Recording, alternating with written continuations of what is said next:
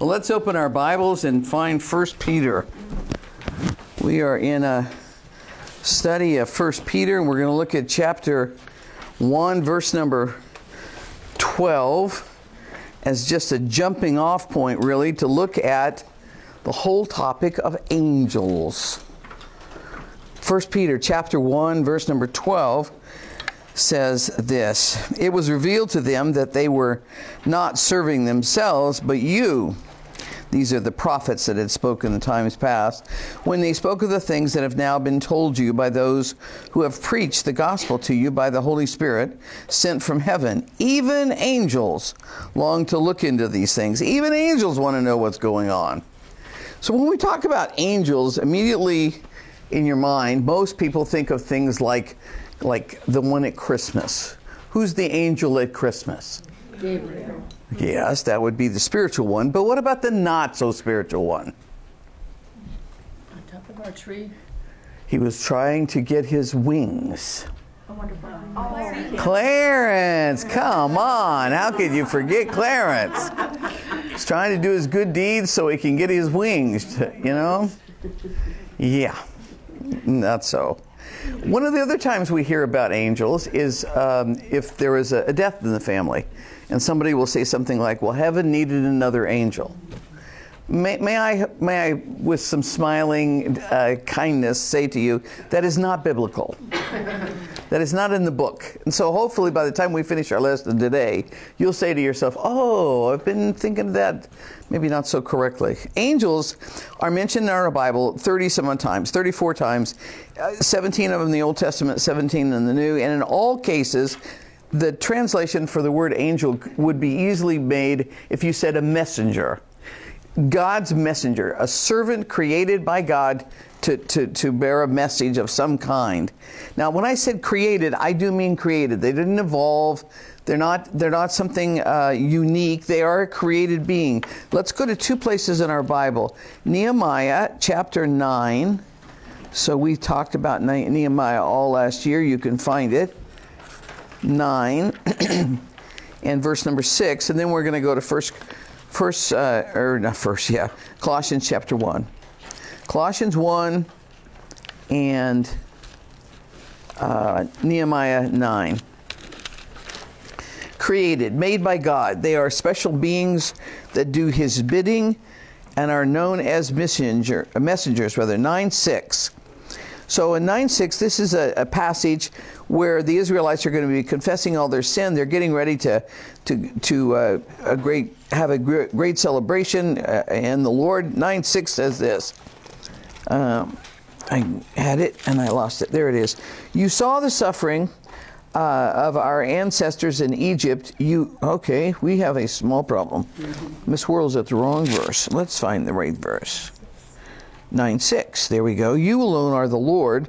You made the heavens, even the highest heavens, and all the starry and all their starry hosts, the earth and all that is on it, the seas and all that is in them.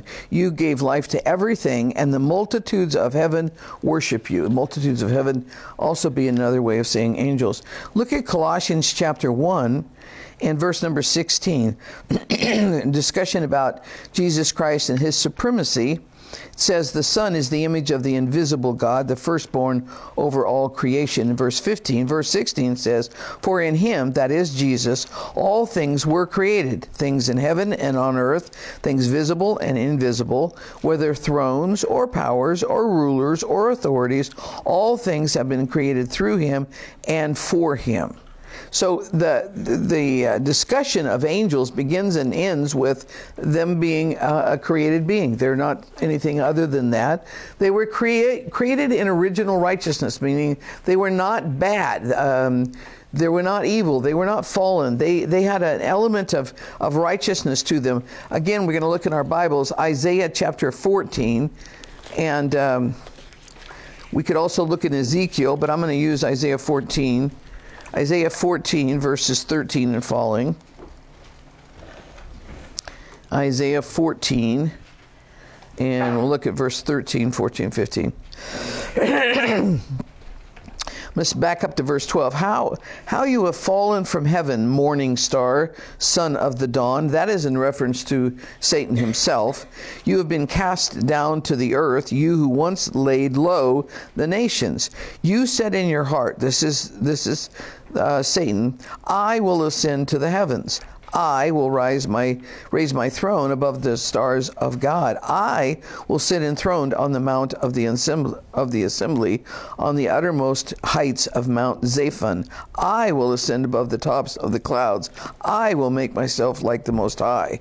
But verse 15 you have been brought down to the realm of the dead to the depths of the sea or the depths of the pit there was a time when before satan did this uh, litany of I wills, I wills, I wills, I wills, I wills, where he was in heaven with God, a created being, woke up some morning or planned it for centuries, I have no idea, but at a given point in place and time, Satan decided that he would wanted to be he wanted to be like God. I will do this and I will do that and I will rise up and I'm going to be just like him. And in that identification with such selfish whatever, he gathered to himself a, a, a, cadre of angels that were of the same mind, of a rebellious spirit uh, against the Lord. I guess we will look at Ezekiel then. Uh, Ezekiel 28, and these these uh, these other parties, these angels are gathering together with Satan, they're going to be in rebellion with, uh, to God. And there is going to be a, dis- a, a disturbance, a, a, fight, an argument. I don't know the, the specifics of it, but I know at the end, God uh, banished them from heaven, uh, sent them uh, down to the earth, and they are following after Satan's lead even to this day. So, Ezekiel 28. I'm not using my regular Bible and I can't find the pages here. 28, Ezekiel 28, verse 14. You were anointed as a guardian cherub, for so I ordained you. You were on the holy mount of God. You walked among the fiery stones. You were blameless in your ways from the day you were created till wickedness was found in you. And through your widespread trade you were fi- filled with violence and you sinned. So I drove you in disgrace from the mount of God, and I expelled you, guardian cherub, from among the fiery stones. Your heart became proud on account of your beauty, and you corrupted your wisdom uh, because of your splendor. So I threw you to the earth. I made a spectacle of you before kings. And I'm going to stop right there. Angels that fell out, that followed after Satan are what we would call fallen angels or demons. That would be another term that would apply to them. They were originally created beings. They were originally with God in heaven. They rose themselves up in rebellion, and a, a, uh, a fight occurred. And of course, God won and banished them to the earth. Now, they are distinct from human beings. Uh, angels are not humans, and humans don't become angels. So when we say that at a funeral, so and so, you know, God needed another little sweet cherub, and so he took little Johnny. Uh, no, don't say that. It's not true. It's not biblical. People don't become angels. Angels don't become people. They're two separate uh, created beings. And um, in fact, in, in Hebrews, it talks about humanity, and he, he uses the expression they, they were created a little lower than the angels. We have a little less power than, than the angels do, but they are a separate created being. Now, angels have as their nature a kind of personality. Now, when I say personality, I don't mean outgoing and life of the party and that kind of thing. I mean personality meaning things like intellect and will and, and emotion. You say, well, how do they have intellect? Well, in, in uh, 1 Peter, they, they want to know, just like the passage that I read, uh, in fact, I read it to you this morning, but they want to know the time and the circumstances of the return of Christ. Even they want to know. So they're, you know, hey, can you tell us when you're coming? Angel, no. They have intellect. They can process. They can think. That's why they wanted to know when he was going to return. In the book of Jude, in, in verse number six, he says a, a, a, measure of them, we think about a third of them, have been kept uh, after they fell from grace in chains. So, so about a third of them, God kept in chains. Two thirds of them, he lets them roam with Satan to do, do his bidding. So they have they have a will. They uh, process that will in rebellion and suffer the consequences. And then they have emotion. This is a cool one. Look at Luke 15. Luke 15. A lot of verses today, but this is a Bible study after all. So Luke uh, 15. a lot of parables there discussing um, things that were lost, and in five or in 15:10 well, let me back up in verse 8. So, suppose a woman has 10 silver coins and she loses one. Doesn't she light a lamp and sweep the house and search carefully until she finds it? And when she finds it, she calls her friends and neighbors together and, and says, Rejoice with me, I have found my lost coin. In the same way, I tell you, there is rejoicing in the presence of the angels of God over one sinner who repents. So, when a person gets saved, they throw a party in heaven a group of angels get together, and I don't know exactly what, what the party favors are, if balloons are required or whatever, but there is a party that this person has repented of their sins and put their faith and trust in Jesus Christ. They have emotion. They have intellect and they have will. They're not blobs. They're not, you know, just floating blobs. They are a created being with, with intellect and with will and with emotion. But they do not reproduce. They don't, they don't get together and have little uh, angels. They are not capable of reproducing. And when he talks about us going to heaven, he compares us to, to, the, to the angels when he says, when we get into heaven, we're not going to be giving uh, in marriage either and having children like, like the angels. So there is a, a distinct understanding that they are, they are as they were created and will be for all of eternity. They don't die, they live forever. Now, the, the fallen angels are going to live forever in hell. The angels that, that are obvious, obviously at work for God Himself will live forever in, in His uh, and doing His bidding. Um, they have a lot of knowledge. They, uh, this little section, omniscience, omnipotent, omnipresent. Um, they have a lot of power. Angels have a lot of, of abilities to do things for God, but they are not fully, you know, omniscient. They are not fully uh, uh, omnipresent. They are not fully omnipotent. So omniscient meaning they have great knowledge, but it is limited. Specifically, this business about the return of Christ. In Matthew 24, it says, well, the angels really would like to know, but they don't know. There is a limit to what they know. I don't know where the limit is. I don't know what what areas he limits their knowledge in, but I know it's limited because they don't know when he's going to return. They have enormous power.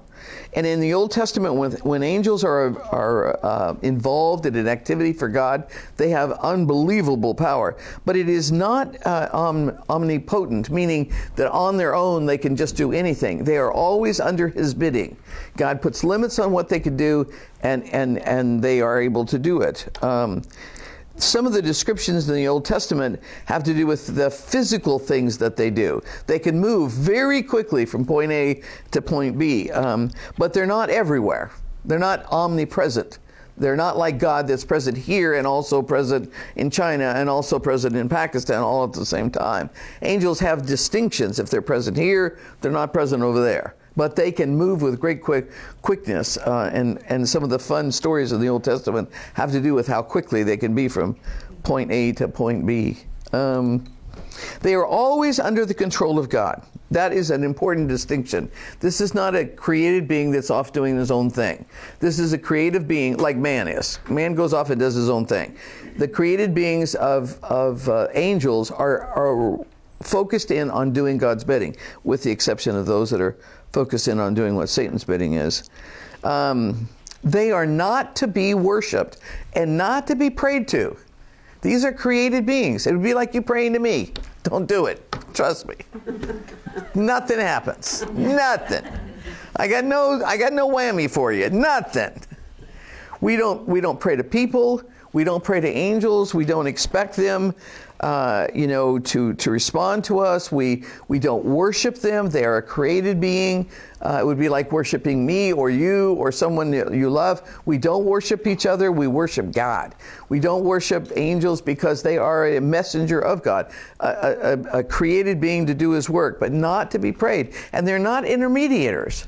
We don't, we don't, you know, dial one up and say, could you go in and ask Christ for this? Um, I think I mentioned last week, I found my mom's old uh, missal from 1950s in the Catholic Church.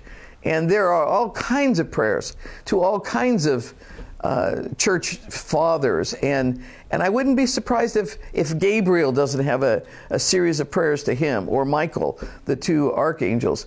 Uh, It, that's not so. They they are, they are going to do nothing for you. We don't pray to them. We don't worship them. They are at God's bidding and they do a lot of work for Him, but we don't use them as some kind of an intermediator. On that topic, in 1 Timothy chapter 2 and verse number 5, the Bible says there is only one mediator between God and man. It's the man Christ Jesus. So if you're, you're tempted to pray to Mary to ask her to go in and, you know, sweet talk Jesus for a prayer request, that's ludicrous. There is only one mediator between us and God, and that is Jesus Christ. You know, when you were a kid, you, you kind of calculated which parent you wanted to make the re- request from. Is this a go to dad one, or is this a go to mom one?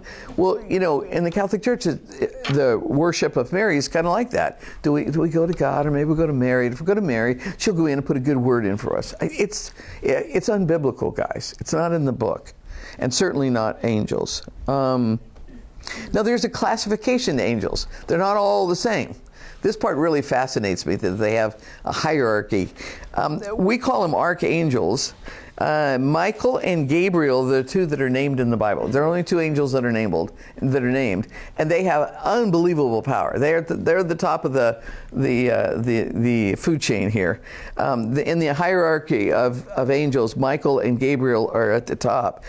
Lots of stuff Michael's involved in. In the, well, actually, so is Gabriel in the book of Daniel. So if you haven't read the book of Daniel in a while, sit down and read the book of Daniel and look for Michael and and uh, and Gabriel.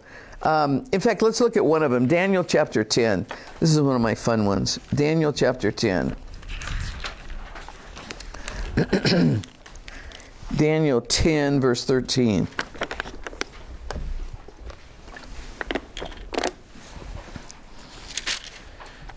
So Daniel's going to have a vision of a man, and there's going to be some some uh, some praying. So I'm in 10, 13, I think. So uh, Daniel, uh, he's he's uh, he's praying. He's on the he's on the ground. He fell into, into a deep sleep. Verse ten: A hand touched me and set me trembling on my hands and knees. He said, "Daniel, you who are highly esteemed, consider carefully the words I am about to speak to you." And stand up, for I have now been sent to you. When he said to this uh, to me, I stood up. Then he continued. This is Michael talking. Do not be afraid, Daniel, since the first day that you set your mind to gain understanding and to humble yourself before your God, your words were heard, and I've come in response to them. So you're going, okay. Michael was in the throne room. He uh, he heard me ask God for whatever Daniel was talking about. God told him, told uh, Michael, go go ahead and uh, get get back to Daniel on this response. But look what, what happened. Verse 13. But the prince of the Persian kingdom resisted me 21 days. Now, the prince of the Persian kingdom is Satan and his and his crowd. So Michael says, I, I, uh, I was there when the prayer request was given. I had the answer, and I was headed back. But the prince of uh, the Persian kingdom resisted me 21 days. Then Michael, one of the chief princes, came to help me because I was detained there with the king of Persia. Michael shows up and helps him. Now I've come to explain to you what will happen to your people in the future, for the vision concerns uh, a time uh, not yet there. I mean, the point is, the, the archangels are duking it out with some of the angels of Satan, and it slowed them down to get the answer to, of, of prayer back to Daniel. For 21 days, they're duking it out. Now, when I when I first studied that passage, and it, it's worthy of some some time and effort on your part, so but we're not going to do it today. But it was like God took a, a, a fingers and pulled back really thick curtain, and I got to stick my nose just behind the curtain and went, "Oh my gosh! Look at the spiritual things that are going on." Oh, I didn't want to know. I mean, it's like that.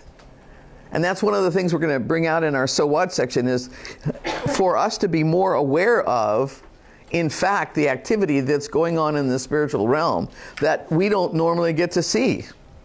And Michael and Daniel are, excuse me, Michael and Gabriel are very involved in this sort of thing. Uh, both in this account in, in uh, Daniel, and also if you think about who did all the announcing, the announcing to uh, John the Baptist's parents, the announcing to Mary herself, it's one of these two guys, the archangels. They were high on the on the pecking order of angels. The next level down are, are, are angels called cherubim. And the I am means plural, so cherub would be one, and cherubim would be many of them. Now, they were the ones that guarded the Garden of Eden when God said, Whoop, we can't. Can't have Adam and Eve roaming around in this garden anymore. We're going to close it off and put a guard in front of it. One of the guards, it was a cherubim. Uh, the throne room of heaven seems to be above these creatures. So uh, descriptions that are given to us in the book of Ezekiel again seem to paint a picture with of cherubim here and then the throne room here. Don't know that. Don't I can't be more specific, but the book of Ezekiel tends to tell us that. We know that they sat upon or above the Ark of the Covenant. So when the box was made of the Ark of the Covenant, out of pure gold was poured, uh, not poured, I don't know what you, stamp it out, I don't know what you do, pound it out probably. Uh, but they made angels in the form of cherubim and they hung over the Ark of the Covenant. So this is a fairly high class situation of angels known as cherubim. Then the next the next level down are seraphim. Again, the M there meaning plural. A seraph would be one and they're worshipers. They're they're ones to ignite worship. Let's go to Isaiah. We're in Daniel, so we're not far from it. Go to Isaiah chapter six, and uh, see them worshiping. Isaiah six.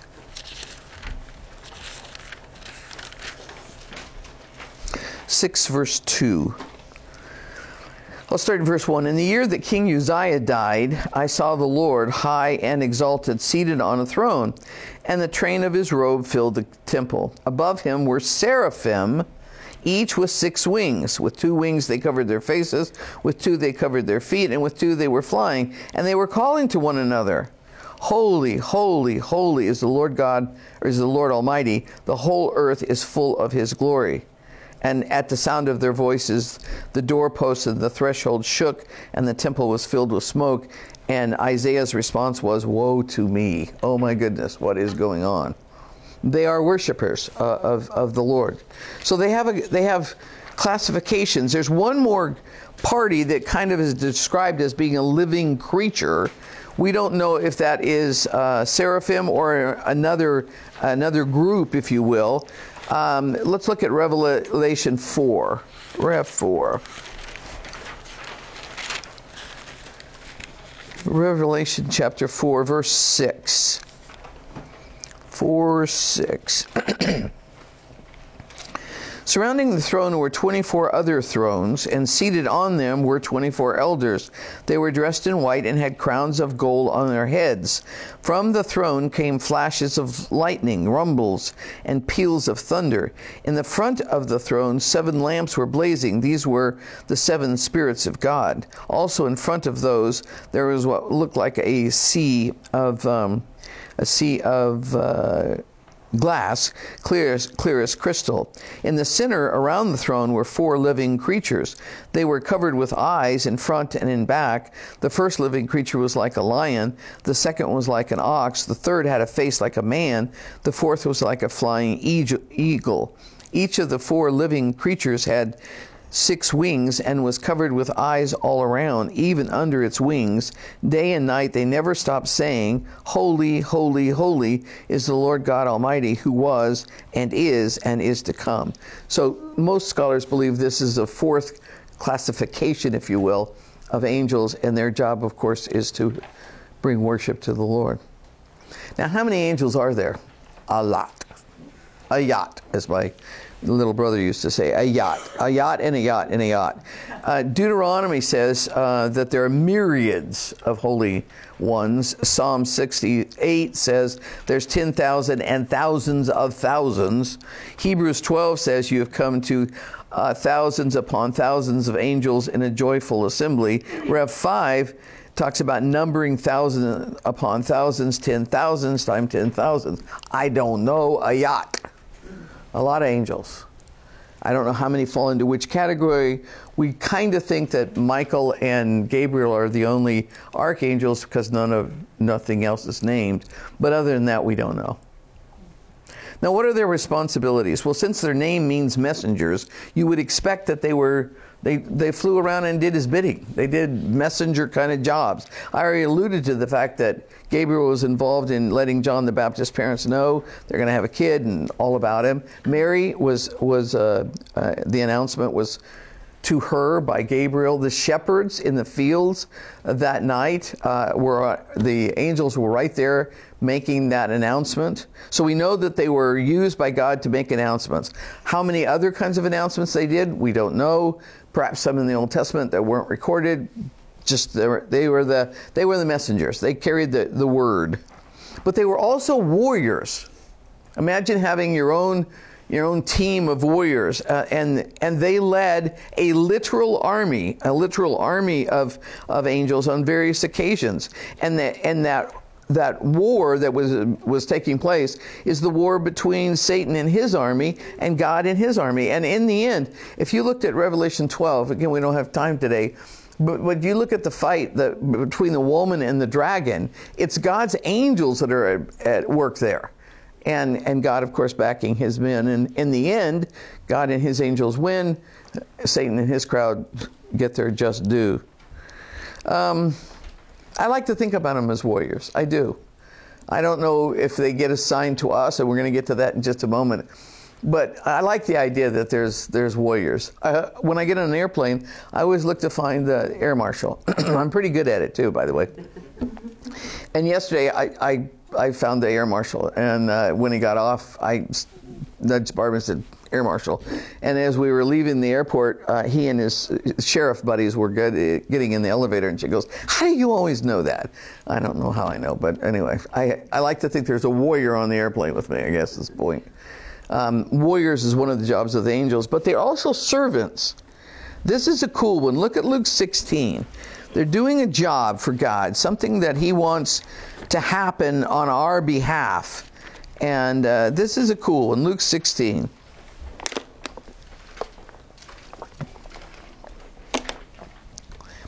So, this is a story of a rich man and a very poor man named Lazarus.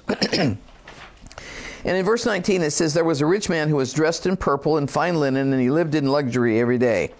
At his gate, there, there was a, a, beggar named Lazarus who was covered with sores and longing to eat what fell from the rich man's table.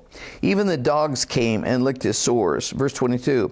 The time came when the beggar died and the angels carried and the angels carried him to Abraham's side. The rich man also died and was buried. Now there, you can read the rest of the story, but, but what happened to the to the one who uh, died and was was carried, the angels, verse 22, and the angels carried him to Abraham's side. You know, it's natural and normal for us to to uh, to be a little skittish about dying. We none of us, nobody's ever done it and come back and said what it was like. We have all kinds of teachings in God's Word, but there's still a a part of us that this is all we know. But think about the idea that God assigns a couple of angels to, to just carry on home.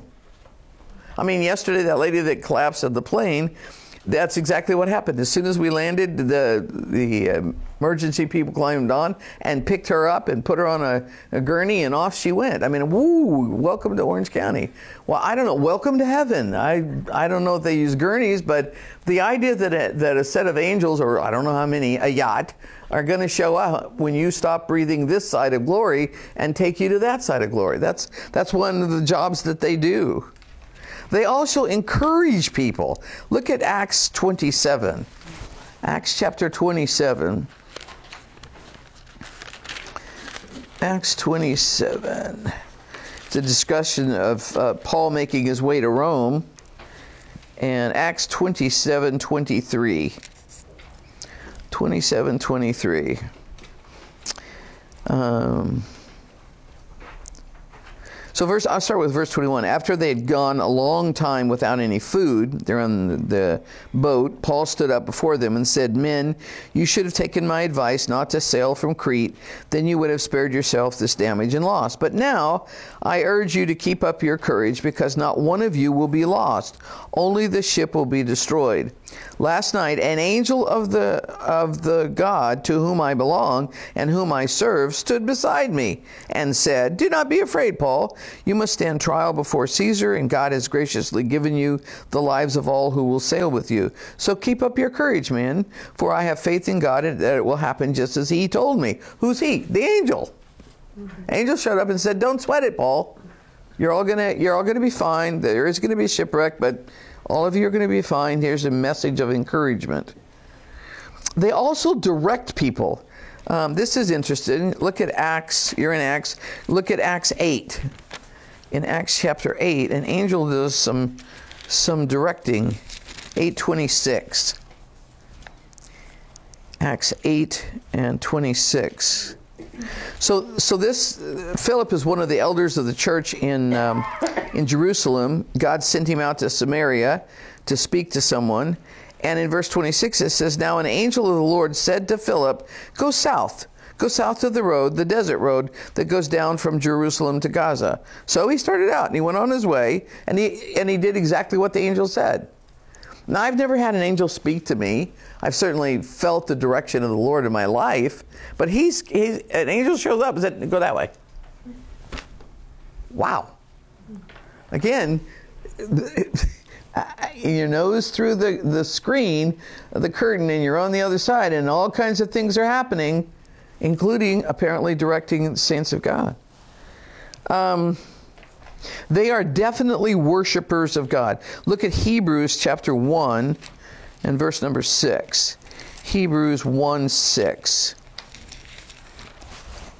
And I could have put another hundred verses in this notes, but I'm just trying to give you a sense that the Bible does teach a lot about about uh, angels. One six. Excuse me. Yeah, one six. Got it right.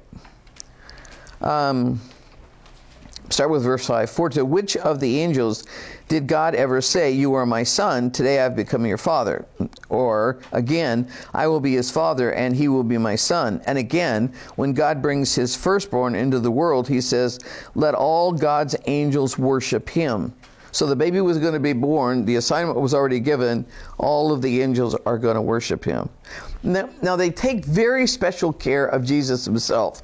And I didn't put verses by all this. If you read uh, one or more of the Gospels in your spare time this week, you're going to see they predicted his birth. They warned jo- jo- Joseph in dreams, showed up and said, Go here, go there, don't go there. They ministered to Christ after his temptation uh, and, and made sure he was physically okay. They strengthened him when he was in the time of the Garden of Gethsemane, the night before he was di- died. They were ready to defend him at his arrest. Once he was uh, died and once he was buried, they rolled the stone away from the tomb. They announced the resurrection, and they were present when he ascended up into heaven 40 days later. The, the care that angels did for Jesus while he was on the earth is, is remarkable. But that brings us to the discussion how do angels relate to us? So um, I wanted to show you two verses. Uh, Psalm 91 is one of them. Psalm 91 and then Matthew 18. Psalm 91 and Matthew 18. Matthew 18:10. So Psalm 91 first, verses 11 and 12. For he will command his angels concerning you to guard you in all your ways. They will lift you up in their hands so that you will not strike your foot against a stone. This is teaching for the believer. He, he is going to command his angels concerning you to guard you in all your ways. They will lift up, uh, lift you up in their hands so that you will not strike your foot against a stone. Sometimes when a, a circumstance happens in my life and it's just so obvious that that the Lord was paying attention. I, I, remember in Laguna Beach one time, I was pulling light changed. I waited a, a period of time because I'm always scared that somebody's going to run a red light and get me. And I thought it was plenty, plenty of time. I started to pull out, and a guy went just flying through. And um, just as he came flying through, his car was red, and something in my per- per- peripheral vision caught that redness, and I, and I put my foot on the brake. That guy must have missed me by a quarter of an inch. I would have been dead, dead, dead, dead, dead. And so as I pulled it through the thing, I went, Thanks, Lord. My guardian angel was sure busy that moment. I mean, goodness, I don't know your name, but well done. Good job. I mean, you know, woof and other kinds of circumstances. And look at Matthew 18, which brings it down even more specifically to us. Matthew 18, because he uses a, an interesting pronoun in this passage. Matthew 18, verse 10. See that you do not despise one of these little ones. Uh, these are children, all right? Um, for I tell you that their angels, notice the pronoun their, not the angels, but their angels. For I tell you that their angels in heaven always see the face of my Father in heaven. So somehow the, the suggestion here is that, that we have guardian angels. Now, we have no proof. I can't build a big case on one pronoun. But I, I'm, I'm telling you, it's there and they're assigned. And there's there's another laugh. You know, some people only need one guardian angel, and some of the most of us in the room need several. You know, and the joke is when when I'm being honorary, Barb goes, you know, the the the guardian angel that showed uh, showed up for work today. He's asking to go back and uh, you know be traded out for somebody else. He didn't want to do any more following you around today. I, I don't know that they have you know rotating shifts. You get eight to nine, you get ten to eleven, or they're just permanently assigned. I don't know, but I've got two passages here where angels have charge over us to guard us, and I have another passage that has a personal pronoun there, which seem, seems to suggest that they're personally ours. Again, I don't know through the curtain who's assigned to Sherry. I don't. Sorry. anyway, they are there. Now let's let's take just a moment uh, before we get to the so what section and acknowledge even the uh, fallen angels. I put them in your notes as evil angels. I don't want to spend a lot of time on them. I don't like thinking about them.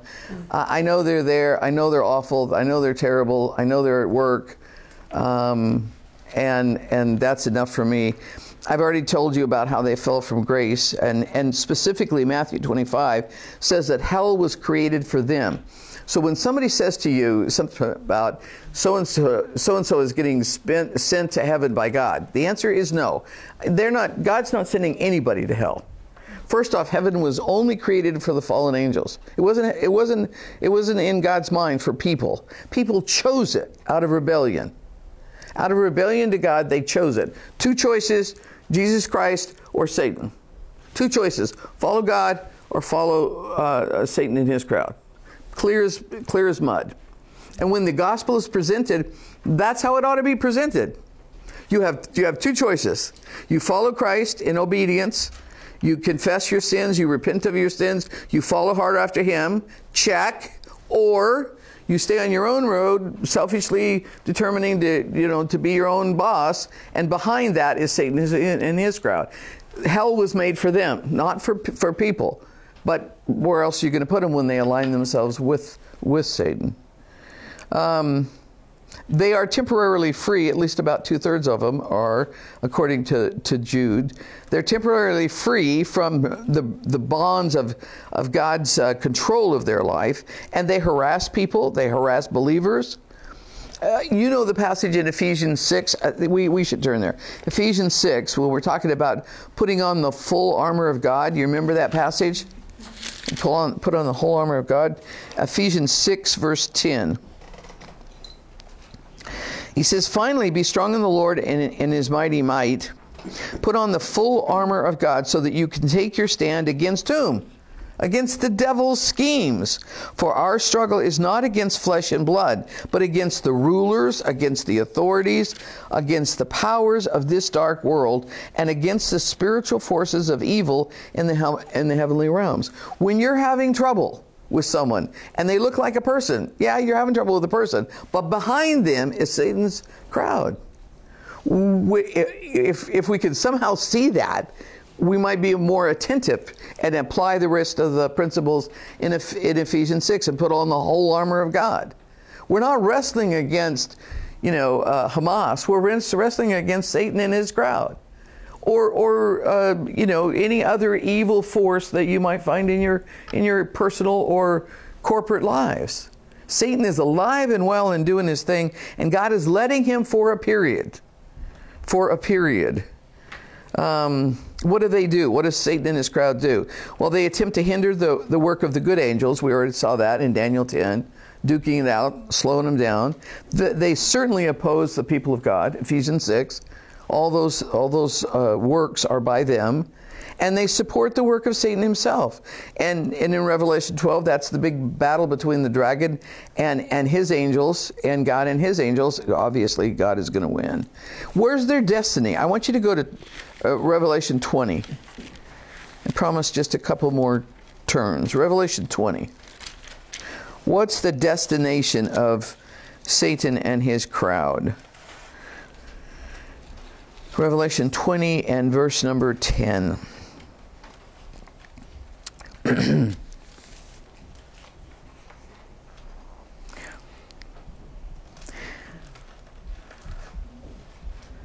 going to go to verse 7. When the thousand years are over, uh, Satan will be released from his prison and will go out to deceive the nations in the four corners of earth, Gog and Magog, and to gather them for battle. In number, they are like the sand on the seashore. They marched across the breadth of the earth and surrounded the camp of God's people, the city he loves. But fire came down from heaven and devoured them, and the devil who deceived them was thrown into the lake of uh, burning sulfur where the beast and the false prophet had been thrown. They will be tormented day and night forever. You know, I, I want to be on the I want to be on the front line uh, of of the lake of fire. I want to be able to get one good kick in for every everyone whose lives were destroyed that I loved so dearly by the power of Satan. I I, I would just like to have a personal part in it. I don't think I will, but but I know their destiny. Their destiny is final uh, judgment on them and thrown into the lake of fire. So, so, so what's the so what? Uh, we find out a lot about angels. What, what, what do we take away? Do we, we, what, what's our, what goes in our back pocket when we leave here? Well, I put the first thing down was, we need to ask the Lord to open our spiritual eyes so we can be better, so that we can better discern the spiritual activity that's going on all around us. Let's quit acting like it's not happening. It is happening. Now, it's not, you know, Disneyland kind of stuff, but it is God's kind of stuff, and He's chosen to use angels. This is the last passage I'll make you turn to. Go to um, 2 Kings. 2 Kings. It's a story about uh, Elijah and his servant. I can't find 2 Kings today. There we go. So Elisha and his servant, 2 Kings uh, 6. If I said Elijah, I didn't mean it. I meant Elisha. So in chapter 6, we'll start with about verse 15. So, so um, the, the, the king of um, Amram, uh, the Arameans, they're surrounding them, the, the people of Israel. Uh, so in verse 15, when the servant of the man of God got up and went out early the next morning, an army with horses and chariots had surrounded the city. So his response is, Oh no, my lord, what shall we do? You can just imagine the servant come running in. He's, he's seen uh, uh completely encircling the, the, people of God, and particularly the prophet Elisha, and, and uh, you know men and chariots and army guys, and they're just everywhere. He's just freaked out. Um, and he comes running, and, and verse 16, the prophet answers, Don't be afraid. Those who are with us are more than those who are with them. And Elisha then prayed, Open his eyes, Lord, so that he may see. And then the Lord opened the servant's eyes, and he looked, and he saw that the hills full of horses and chariots of fire all around Elisha. So, so when he asked the Lord to let his servant see what was, what was behind the curtain, if you will, he suddenly looks and all of the, the army of the Arameans is matched with unbelievable force by God's army all around him. And of course, there's an incredible victory to be had. I think, I think that we, in our modern, uh, unspiritual kind of way, have kind of ruled out the spiritual, spiritual, spiritual activity in our lives. I'm a big, big fan of the story of the um, the uh, uh, missionaries that went down in 1950 something and were all murdered by the Auca Indians uh, in Peru. Um, last year we had a, a, pilot from a missionary aviation fellowship here who, who knew those people personally, uh, flew them many times. So um, I, I want to tell you a little bit of story about that day when the missionaries were were uh, were killed by these Indians. Uh, let me see if I can find the right place to start. Um, when the five missionary martyrs died, Life magazine carried pictures of red eyed widows and corpses being, uh, beginning to bloat in the jungle heat. The reporters did make mention of the amazing calm of the women and children and their lack of hatred and revengeful, revengeful spirit, but it was a sad, sad day. Um, to a pure materialist, there is uh, no question that these people were deluded in the matter of life investment and spiritual reality. What a waste for people to study language and sociology and to take expensive equipment into the moldy, hot jungles only to be killed on their first encounter with their target tribe and have their airplane torn apart. The Christian world, on the other hand, saw things somewhat different. It was not too long before the very same warriors who had killed the missionaries testified that the missionaries, God had conquered them, not with the punishing power and vengeance, but with forgiveness and life and changing love. I met M- Mincaye, the one of the ones who came to the Lord afterwards, one of the guys who was a murderer there. But just recently, another story has emerged. In the latest Christianity Today is a story by Steve Saint, one of the ones that were murdered that day, excuse me, Saint, Steve Saint is the baby of his father, Nate Saint, who was killed that day. And here, uh, the baby uh, grew up and, and knew Mincaye, one of the murderers. As a matter of fact, took him into his home. His children uh, called the murderer Grandpa and became so in, in, entrenched in their family. Anyway, Mincaye tells a story. He said, "Why didn't that? Why didn't? Um, why didn't they flee into the jungle?" Mincaye answered, If he would have fled, surely he would have lived. Instead, he just waited for Kimo, one of his buddies, to wait out and spear him to death. Dawa, one of the three women who were down there as well, told me she had hidden in the bush through the attack, hearing but not wanting to see the killing of the five men. She told me that she had been hit by gun pellets in the wrist and just above the knee. Uh, they had obviously come from the random warning shots that were being shot off by the by the missionaries. She was hiding uh, on the far side of the narrow river, and the men did not know of her presence, couldn't have known she was there.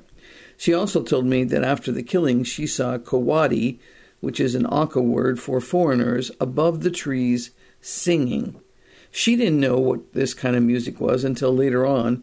She heard records of uh, Aunt Rachel and and one of the um, relatives of one of the men uh, murdered. She was there and heard records of hers and became familiar with what the sound of a choir sounded like. Minkayan and Kimo confirmed that they also heard the singing and saw what Dawa saw as she looked at the top of the of the ridge above Palm Beach, the location where the men were killed. They were they were noticing the the lights and sounds and strange music uh, one of them even described the, the, the lights as moving around and shining. It was like a sky full of jungle beetles, similar to fireflies with a light that is brighter and doesn't blink. Apparently, all of the participants saw this bright multitude in the sky and felt that they should be scared because they knew it was something supernatural. Their only familiarity with the super, uh, with the spiritual world was that one of fear. And Dawa has said that this supernatural experience was what drew her to God when she later heard of him through another missionary. So while the men were being murdered, there were angels in the treetops singing. You and I need to be aware that angels do interact with human beings. I don't know where, and I don't know when, and I don't know the specifics of it, but I do know that Hebrews chapter 13, verse number 2, clearly says, uh, says to us, Do not forget to entertain strangers, for by doing so, some people have entertained angels without knowing it. So let's be careful about who we entertain this week and keep a, a, an awareness, an eye for uh, the angels that are all around us. Well, thanks for coming. It would have been no fun without you.